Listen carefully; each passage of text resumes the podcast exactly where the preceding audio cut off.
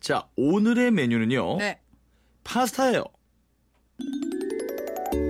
우와. 파스타.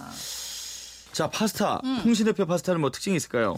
저는 뭐 크게 양식 막 전공한 사람이 아니어갖고 네. 파스타를 그렇게 잘하는 편은 아니지만 이제 양식당 조금 하고 그러면서 우리 그 세바스찬 셰프님한테 배우고 있잖아요. 어, 그래요. 근데 고등어를 이용한 파스타를 오늘은 좀 소개를 해드릴까 해요. 어. 음. 우리 홍신혜 씨가 운영하는 식당의 그 셰프 세바스찬.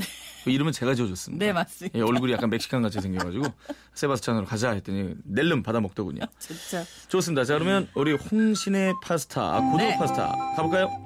네, 이 고등어 파스타는요. 사실은 한국에서 어머니들이 많이 구워주는 그 고등어 구이 그거를 이용을 해가지고 만드는 건데요. 네. 일단 2인분 기준으로 고등어 한 마리, 그리고 대파 한 대, 그리고 마늘을 한 열 알 정도 준비를 하시면 돼요. 좋습니다. 그리고 고등어는 이제 머리하고 꼬리를 이렇게 탁탁 쳐내고, 그렇죠. 그런 다음에 이렇게 옆으로 살을 싹 바르면, 네. 오, 세상에 칼질 오늘 너무 잘하는데요? 아니 고등어 대가리랑 이제 뭐 꼬리를 쳐내는 제 소리를 듣고 계신데 네네네. 어묵이에요. 그걸 밝히면 아니 어떡해요? 고등어 냄새나. 아니 보이지도 않는데 고등어를 뭐하러 썰어요. 그래서 어묵을 갖다가 지금 예 고등어 인양 썰고 있어요. 그렇죠. 네, 살을 싹싹 갈라서 이렇게 네. 옆으로 필레를 딱 뜨면 네. 그 살을 만지면 가운데 부분에 그 심지가 약간 느껴져요. 심지. 네, 그 심지를 중심으로 해서 다시 살을 세로로 싹싹 가르면 어. 그 살이 딱 떠지거든요. 그렇죠. 결국 이제 가시를 발라내고 살만 음, 발라내라는 살만 얘기죠. 주- 왕뼈 제거하고 가운데 뼈 제거하고 살만 길이로 길게 해서 음. 네 쪽을 딱 준비를 하시고 네. 파는요 대파는 대파. 탁탁탁탁 그냥 썰으셔도 되고 이건 진짜 그리고- 팝니다. 예. 네, 세로로 길고 널쩍하게 썰어주셔도 되고 네. 이렇게 썰은 다음에 마늘은 꼭지를 꼭 제거하셔야 돼요. 이거 아시죠? 여름철에는 더더군다나 여기 어. 식중독 걸릴 위험성이 너무 아 많아서 마늘의 꼭지. 마늘은 씻은 다음에도 반드시 꼭지를 빡빡 제거를 해주시고요. 어, 예. 자, 팬을 준비해요, 이제. 올리브유를 싹 두르고, 마늘하고 파를 먼저 넣고 볶아요. 어, 어느 마늘과 정도를 파. 볶냐. 음. 얘네가 희마리가 하나도 없어지고, 투명해질 때까지 타각타각 볶은 다음에, 네. 고등어를 넣어서 이제 구워주시는데, 요 고등어를요, 껍질이 바닥에 닿게, 껍질이 바닥에 닿게. 그쵸? 음. 해가지고 충분히 구우시는 거예요. 아하. 그 상태로 고등어에다가 소금하고 고춧가루하고 후추를 먼저 간을 해요. 음. 요렇게 해주셔야 고등어 살이 단단하면서도 맛있게 탁 음. 나중에 먹었을 때도 간이 딱 맞거든요. 자 그리고- 소금과 후추를 뿌리고. 바닥이 충분히 익어서 갈색이 되면 그때 한번 뒤집으시는 거예요. 음. 음, 뒤집고. 어 이거 이건 뭐죠 이거는 만장굴인가요? 물, 물 붓는 소리인데 지금 나오면 안 되는데. 예. 예. 저 물을 지금 부면 예. 자, 이렇게 한 다음에 고등어가 다 구워졌으면 네. 이제 물 붓는 소리 큐. 이제 면수.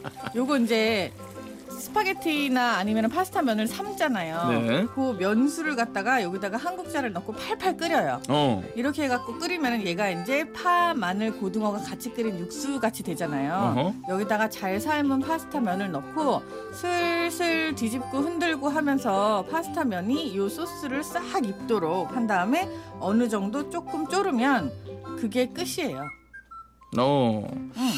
그, 그 고등어 살 발라내는 건 발라진 고등어 사도 되죠? 그럼요. 네, 네. 고등어 필레라고 해갖고 고등어 발라진 필레. 거를 사셔도 되고 그렇죠. 근데 이제 이런 것들도 가운데 그 이렇게 손가락으로 이렇게 딱딱딱딱 짚으면은 음. 점점점점 뼈가 있어요 고등어가. 어. 고살까지는 안 발라놓은 거 많거든요. 어. 그러니까 요거를 다 발라놓으면은 손가락 두 개 합쳐놓은 길이에 어. 그런 살이 길게 네 개가 나와요. 요 상태로 하면 굉장히 좋죠. 왜냐하면 뼈를 안 씹어도 되니까. 고등어나 꽁치 통조림으로 해도 되나요? 통조림도 괜찮아요. 통조림 네, 근데 괜찮아요? 고등어는 뼈 조금 있는 거 말고 뼈 없는 걸로 발라갖고 하시고 음. 꽁치는 뭐 그 정도면 뼈가 크지 않으니까 괜찮죠. 그 살코기만 일단 발라내고 네. 그다음에 이제 뭐 대충 정리하자면 올리브유를 두른 팬에다가 마늘과 파를 넣고 음. 투명해질 때까지 아주 그냥 그 거의 뭐 속된 말로 맛이 갈 때까지 그렇죠. 확 예? 계속 그냥 충분히 냄새가 볶다가. 확 올라올 때까지. 거기다 이제 고등어를 투하를 하고요. 그렇죠. 껍질이 바닥에 닿도록 해서 충분히 익었다 싶으면 뒤집고 음. 소금과 후추로 간을 한다 이거죠. 그다음에 이제 그 다음 부분이 좀 헷갈리시는 분들이 있어요. 그 물을 붓는다고 했는데 네. 무슨 그냥 물을 붓는 거예요? 이게 그냥 물을 붓는 어. 것보다는요. 사실 전분 성분이 많이 녹아 있는 면수라고 하는 거, 국수 삶은 물을 붓는 게 맛있어요. 면수. 네. 다른 육수를 안 사용하셔도 요 면수 자체가 그냥 요 성분이 국수 성분이 녹아 있기 때문에 맛있거든요. 네. 그래서 옆에서 어차피 국수를 삶으실 거잖아요. 네. 오늘 파스타 삶는 건 제가 자세히 안 해드렸어요. 왜냐하면 음흠. 그냥 삶으시면 돼서 그럼 파스타 삶은 물을 부으라는 얘기예요? 그렇죠. 어, 어. 그렇게 하시면은 굉장히 맛있게 돼요. 그래요. 음. 어느 정도 부어야 되죠? 한국자, 그러니까 1인분, 2인분에는 한국자 그냥 푹 떠서 넣으시면 돼요. 이게 자박자박. 자박자박. 근데 어머 이거 생각보다 물이 많은데라고 하지만 국수가 들어가서 볶는 동안에 그 물이 다 쫄아 들어가지고 어. 딱 국수에 달라붙어요. 음흠. 요 상태 될 때까지 볶아주시면 돼요. 제일 중요한 거는요. 네. 고등어 파스타기 때문에 비린내를 잡아야 되거든요. 음. 비린내 날 수 있지 않습니까?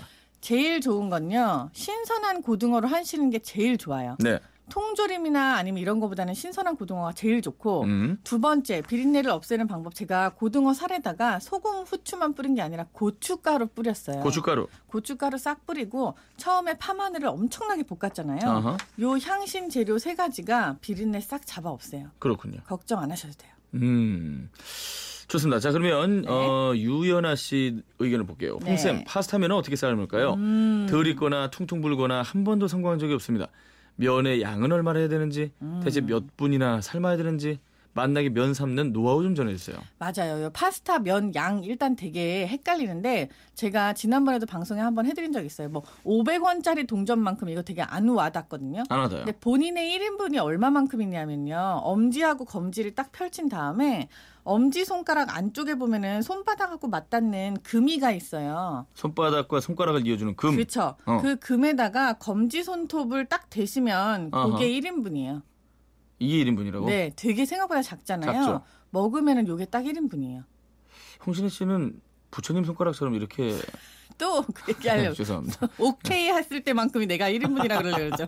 아, 홍신혜 저 홍신혜란다. 홍수정 네. 작가도 지금 너무 작은 거 아니냐. 지금 여기 지금 검지 손톱을 이렇게 대봤는데 이게 너무 작은 거 아니냐. 자, 정정하겠습니다. 네. 이게 정확하게 본인의 1인분은 맞아요. 네. 하지만 보통 사람의 1인분이고요. 예, 예. 저랑 홍수정 작가님은 그냥 오케이 사인으로 해서 1인분을 드시면 돼요. 오케이는 너무 많다. 아, 예. 보통 이제 라면 두 개에 밥을 말아 먹기 때문에 어 조금은 좀 여유 있게 좀 해야 될 것 같습니다. 네. 근데 일반 보통 사람들은 그렇죠. 그렇죠. 엄지 손가락과 손 그 바닥이 맞닿는 금. 금과 검지 손톱을 대라. 그렇죠. 이렇게 어허. 하면 딱 이게 되게 작아 보이지만 이게 정확하게 1인분이 이 맞고요. 2인분은 2인분은 이제 두 번째 마디 어. 그 손톱 가까이 있는 그 마디까지 잡으면 그게 2인분이에요. 어허. 근데 지금 면의 양보다는 면 삶을 때 제일 중요한 건 물의 양이거든요. 네. 파스타면 같은 경우에는 밀가루 성질도 다르고 그렇잖아요. 그래서 이 물의 양을 파스타 무게의 6배 원래 이런 공식이 있어요. 근데 무조건 큰 냄비에다 무조건 물을 많이 하고 삶아야 돼요. 그렇게 하지 음. 마세요. 안 불어요? 이게 덜 불죠.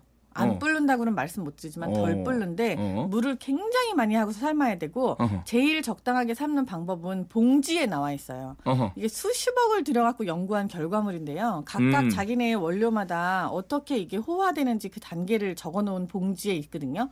그 봉지에 뭐 8분 삶으세요 이렇게 나와 있어요. 어허. 이게 이제 완전 호화라고 해서 그 재료들이 모두 다 익는 그 속도를 말씀드리는 건데 여기에서 정확하게 2분을 빼면 우리가 흔히 말하는 알덴테 스타일, 알덴테. 네. 약간의 심지가 있는 네. 그렇지. 정도로 삶아주는 거, 아. 슬쩍 들익는 거. 2분만 빼면은 네. 이제 면을 씹었을 때 뭔가 안에 있는 것 같은 그렇죠. 그 느낌. 그렇게 삶아주시면 돼요. 그렇군요. 음. 제일 중요한 건 라면이든 뭐 냉면이든 간에 그 뒤에 있는 대로 음. 수십억을 들여서 만든 그 조리법이기 레시피를 때문에 무시하지 마시고. 그렇습니다. 네. 2분만 빼면 알덴테. 네. 신혜쌤, 전 해물 크림 파스타를 무지 좋아하는데요. 아, 네. 느끼하지 않으면서 고소한 크림 소스 만드는 비법이 있을까요? 917님.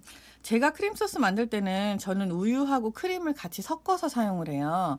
그리고 특히 해물 크림 파스타를 할 때는 저는 페페로치네라고 하는 그 음. 이태리 고추 매운 거 있잖아요. 어. 요거를 먼저 볶아서 팬에다가 향을 낸 다음에 그 크림을 투입을 하면은 크림 자체가 가지고 있는 느끼한 맛을 매운 맛이 좀 잡아주면서 서로 중화가 돼요. 어. 요렇게 해서 만드시면 괜찮으세요. 페퍼로치니? 네, 페페로치니 없으시면은 우리나라 그 청양고추 말린 거 그것도 괜찮고 안 그러면은 고춧가루를 쓰셔도 돼요. 어. 고춧가루를 해물 볶을 때 조금 넣으시면은 응. 나중에 좀 색깔이 약간 불그스름해지긴 하지만은 맛은 개운해져요. 그래요. 음. 예.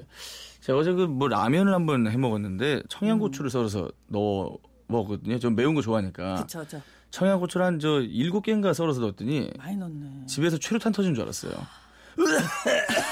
계속 예. 그래가지고 이것도 적당히 좀 썰어야 되겠구나. 맞아요. 예. 좋아한다고 많이 먹을 수 있는 건 아니에요. 사실 그런 강하고 매운 양념들이. 그렇죠. 네. 그러니까 그, 나 근데 갑자기 물어볼 게 있어. 왜요? 저 근데 언제부터 요리 요정을 빼신 거예요? 어, 갑자기 그걸 왜 물어보는 거예요? 아니 네? 초딩 입맛 생각하다 보니까 네. 어, 요리 요정이 빠졌네라는 생각이 음. 나서 근데 일단은 전현무 씨는 네네. 사실은 초딩 입맛이라고 보기엔 좀 어려워요. 지금은 어허. 이제 많이 발전한 한 중딩? 네, 응. 넘어설 수도 있을 것 같아요. 아 그래요. 음. 감사합니다. 자 어쨌든 광고 듣고 올게요.